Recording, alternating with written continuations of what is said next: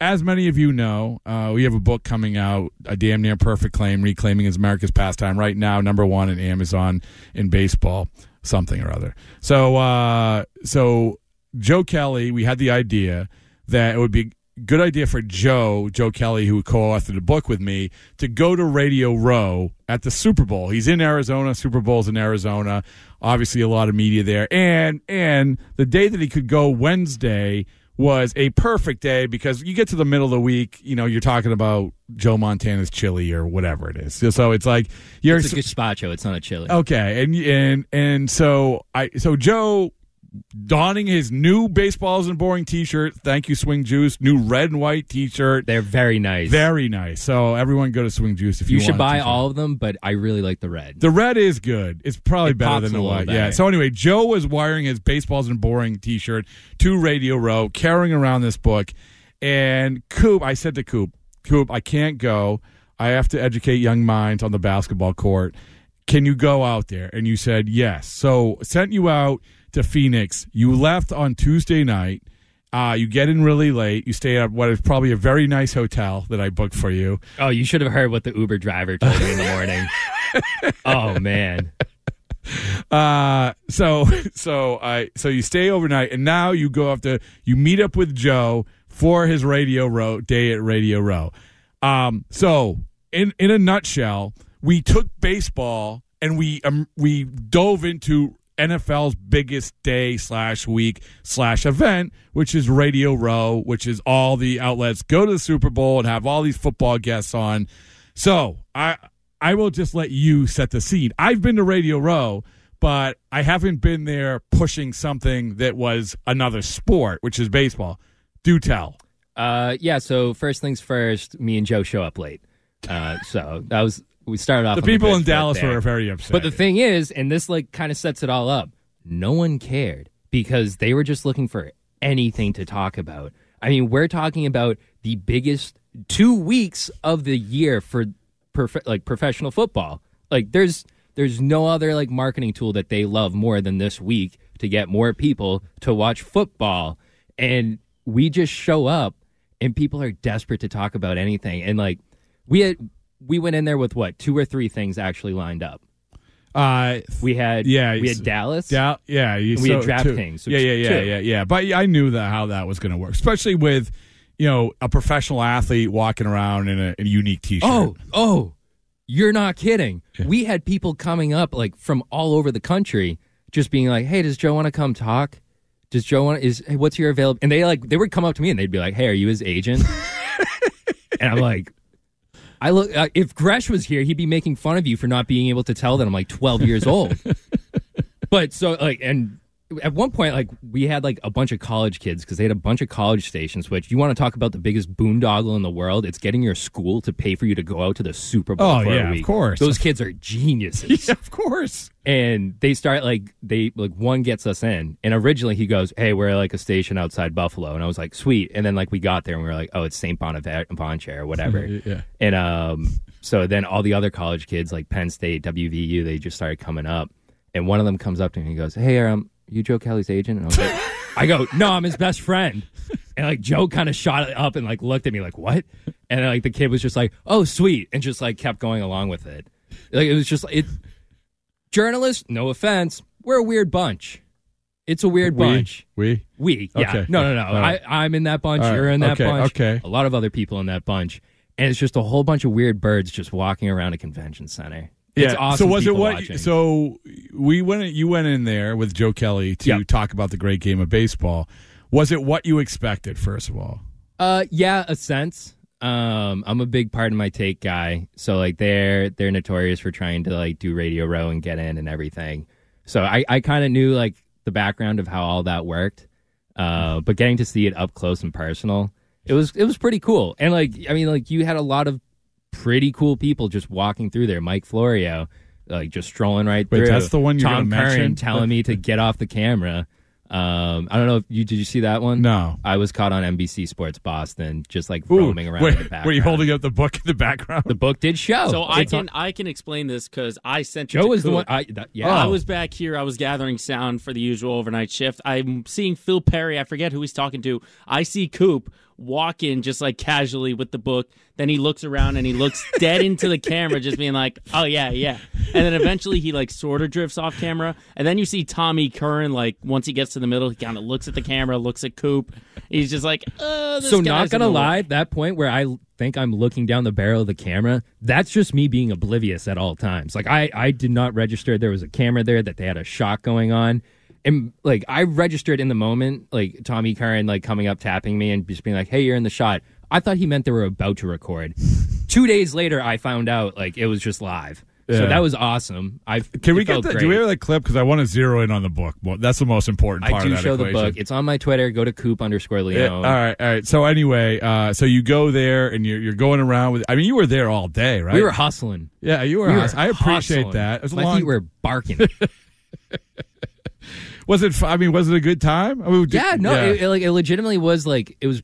It was kind of cool being the belle of the ball, but also the fact that like you kind of knew that you were the one disrupting kind of like the conversation because everyone was like, like I said, everyone was pretty happy to bring on not just Joe Kelly because Joe Kelly is like he's his personality, He's- like yes, he's, he's gonna want to talk. Yes. He likes talking about his book, um, and he's not like some sheltered athlete.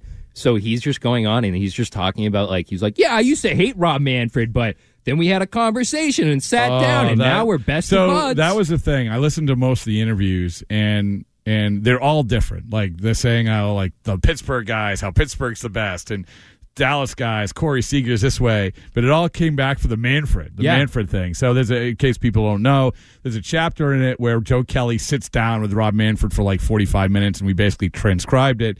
And he's Joe was like, and you heard this multiple times. I didn't. I'm going to paraphrase it. I hated him, and then I became. I liked him. That's what it was. I don't think that's paraphrasing. I'm. I heard him say several times, "I hate Rob Manfred" on like uh, Wednesday there. But yeah, like that was, and I think that's like a I, that is personally like we're. It sounds like we're just trying to push the book right now. Kind of are, but my personal favorite part of that like whole book is like humanizing Rob Manfred Yeah. because like there is a point where you have to understand that he's just working for the owners. He might not be a great representative. He might not be a great public speaker, but he's just doing what the owners mostly want. And one thing that you know we have these rule changes coming up, and this is what Joe like also was touching on a lot when it came to Manfred was he had the power to to enact these rules anytime he wants, which is true. Like, and he says this in this interview. He has the power to enact this anytime he wants, but he didn't because he wanted to, to get the buy-in from the players. Now, I will say this: In comparison, like a really good point to Yeah. like drive that home. It's like the Roger Goodell like suspending Tom Brady. Like I can do whatever I want. I'm like at the end of the day, I'm the what was it commissioner. that he was? It was like the section sixteen or whatever it was. I don't know. It was it was Yeah, it was, but, but there was like a forty-six or whatever but it like was. that's Rob Manfred like being a great like good communicator with the players and- and, and- like trying to bring compromise. and at the same time, and at the same time, why people might read that? why, why why are we waxing about Rob Manfred? no, because it's baseball. I just Uh, got caught up in it- that. no, it's baseball, and it, it's it's pertinent to what we're talking about, the great game of baseball. But just feels you, gross. you, when you when you talk about Wrong. when you talk about um, the rule changes, and I know that you know Joe and you and reading this, well, he they'll say, oh well, you know, he had this power and he didn't do it. But at the same time, when they do the pitch clock thing back in, I think they when they announce it in in September, still the players were were upset. I mean, Matt Strahm is still like I read, and he speak for a lot. Of, we had Zack Kelly saying the same thing. Is that the feeling of the players was that they didn't ask the players enough, even though they asked the players. So I, my point is, I don't think that Rob Manfred's ever going to win this battle, No. despite even after February twenty eighth when the book comes out. Even after that, I don't think he's going to win his battle. Might might but help. like, that that's like the thing with like any governing entity is just like you're not going to please everyone but like if you can if you can appease the majority of people where you're cutting down the games to try and get marketers to be like hey we can now push a product that can compete with like basketball and hockey that wraps up within two hours and then also saying to the players like hey like we are going to work with you on this. We do want to make sure that this is a product that like you grew up playing and we're able to like digest and be able to like perform now. Because eventually like what's going to end up happening is you're you might see pitch clocks starting to like trickle into little league and then you start getting kids at like a younger age to be familiar with this like manner of baseball because that's just how the game has always evolved. Well, yeah, and there's no doubt. I, I think Joe was on with Emerson, our good friend Emerson Lotzia on DraftKings, and he was talking about that, or talking about how, like, in his rehab down in the minor leagues, you could see, you could see that because I think a lot of people immediately think the pitchers are going to be upset over this, and he's like, and Joe said this, he's like, listen, it's no fighting it; it's going to make it faster. Yeah, And- I mean and- we've seen it in the and- minor, like the minor leagues are. We talked to Alex Benelli. Oh yeah, yeah. I mean, How, like, how, like what was the time he said every time? Oh, it's two crazy, hours yeah. fifteen, two hours twenty. And and I thought that Joe brought up another good point, which was it's going to make people the athleticism in the game is going to come out more. Like with the shifts, like that's part of it too. You have to be more athletic overall because of the shifts, because there's no shifts. And you're going to have to get around, but also just the pitch clock of the pace of the game is going to lead to the athleticism. It's not going to be plodding and plodding and plodding. But I tell you what, it's going to be really, really interesting. Going, I'm like I said, I'm heading down next uh, Friday to spring training, and when Clocks these everywhere. clocks everywhere. I don't know if you know this. Like Flavor Flav, clocks everywhere. clocks everywhere. Oh, the best thing that happened to the Red Sox this week: the father Kenley Jansen wasn't going to the WBC. Holy mackerel, that would have been a disaster. But I want to get Not you completely out.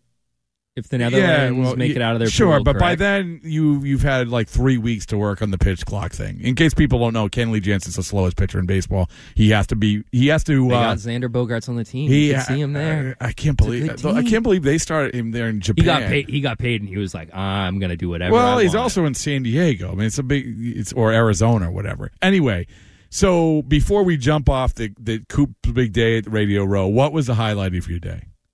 Ooh, you want to know the actual highlight? Yeah.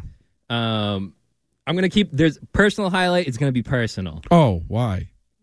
Because it was personal. It was like Okay. a good time, and that's something I like. Got, I got a glimpse into a ball player's. Oh, life you hung out at Joe Kelly's house. Yeah, What's I so got to- personal about he that? made me Korean barbecue. I'm gonna keep that personal. I'm not gonna like. That's gonna make people jealous. I'm not gonna tell them All that right, I had amazing steak with Joe Kelly. They don't want to hear that. I actually think we're What they do I think- wanna I hear think- is actually what think he we- said I think about- we're doing a contest having amazing steak with Joe Kelly. That's Yeah. part of the book. Um, uh, go ahead. Go ahead. But he had said that this ball player is going to be loved by Boston more than Boston fans realize. Oh, who? And I want who, you to Joe guess. said it? Yeah, oh yeah, I know. I already know. Oh, you're I already know. See, this is what it Turner, turns into. Jason Turner. Jason Turner. I mean Justin Turner. Jeez Jason Turner's brother might be too. You know how I had the total like mess up last week? No, no, that, that's worse than just calling him Jason Turner. Jason Turner. Justin Turner. He, Come on. And in fairness, he just played in his golf tournament like a few days before. He did. He did. But he was just saying he was like he's a he's a sneaky great ball player that like he's going to fit into the whole Boston narrative of like almost like a Schwarber. So- he like he he comes up, he performs, he does what he needs to do, and he's just like a good guy. So he's just going to end up becoming a fan favorite. And maybe you know what? You can't you can't do anything with F four with that. But I that's something I need to look forward to. Hmm. yeah. We need stuff to look Well, forward we, to. we can make we can make up stats. I think that for the people who like Jason slash Justin Turner, or or have doubts about him, you look at his overall numbers and you look at his age, and you're like, oh, this guy can't replace JD Martinez. Like this falls under the whole thing we were talking about Jeff in Watertown. You don't exactly know what you're going to get, but you can make cases for it. In Turner's case, it hit, was his second half. Like he, if you look at his second half, it was insanely good. So, and why don't you why don't you give a baseball reference another world I'm, there? I'm, it, I'm Cool. firing up the machine right Uh, now, all right, cranking but, it. But that is that is a case for Justin Turner, and I do think that the whole clubhouse thing is important. And and this is another thing. And I'm sorry that we haven't got to Cherington. We'll get to Cherington after the break about what he said about that 2013 team. But I do think that that part of it's important about having that dynamic in the clubhouse, having that valued in the clubhouse, um, because you know I like it, one of the things you'll hear Brasier talk about. Eovaldi's gone. I mean, you have these guys, Bogaerts, Eovaldi, uh, Martinez. These guys are gone, and they, in their own way, were important guys in that clubhouse. You have to replace them, and I do think that, by all accounts, I don't know Jason Hush, Justin Turner either, like personally. But, but from what the people who do know him, they say yes, that is going to be an important part of the equation. What do we got? it's it's taken a while. The Wi-Fi. Uh, okay, anyway, that's what we have a break for. All right, 617 779 7937. We'll get the aforementioned Ben Cherington clip talking about the building of the 2013 team, how it compares to what's going on now. And a reminder Ryan Brasier coming up at the top of the hour. A lot going on here, Bradford Show. I'm Rob Bradford. That's Coop. That's Joe. Be back after this.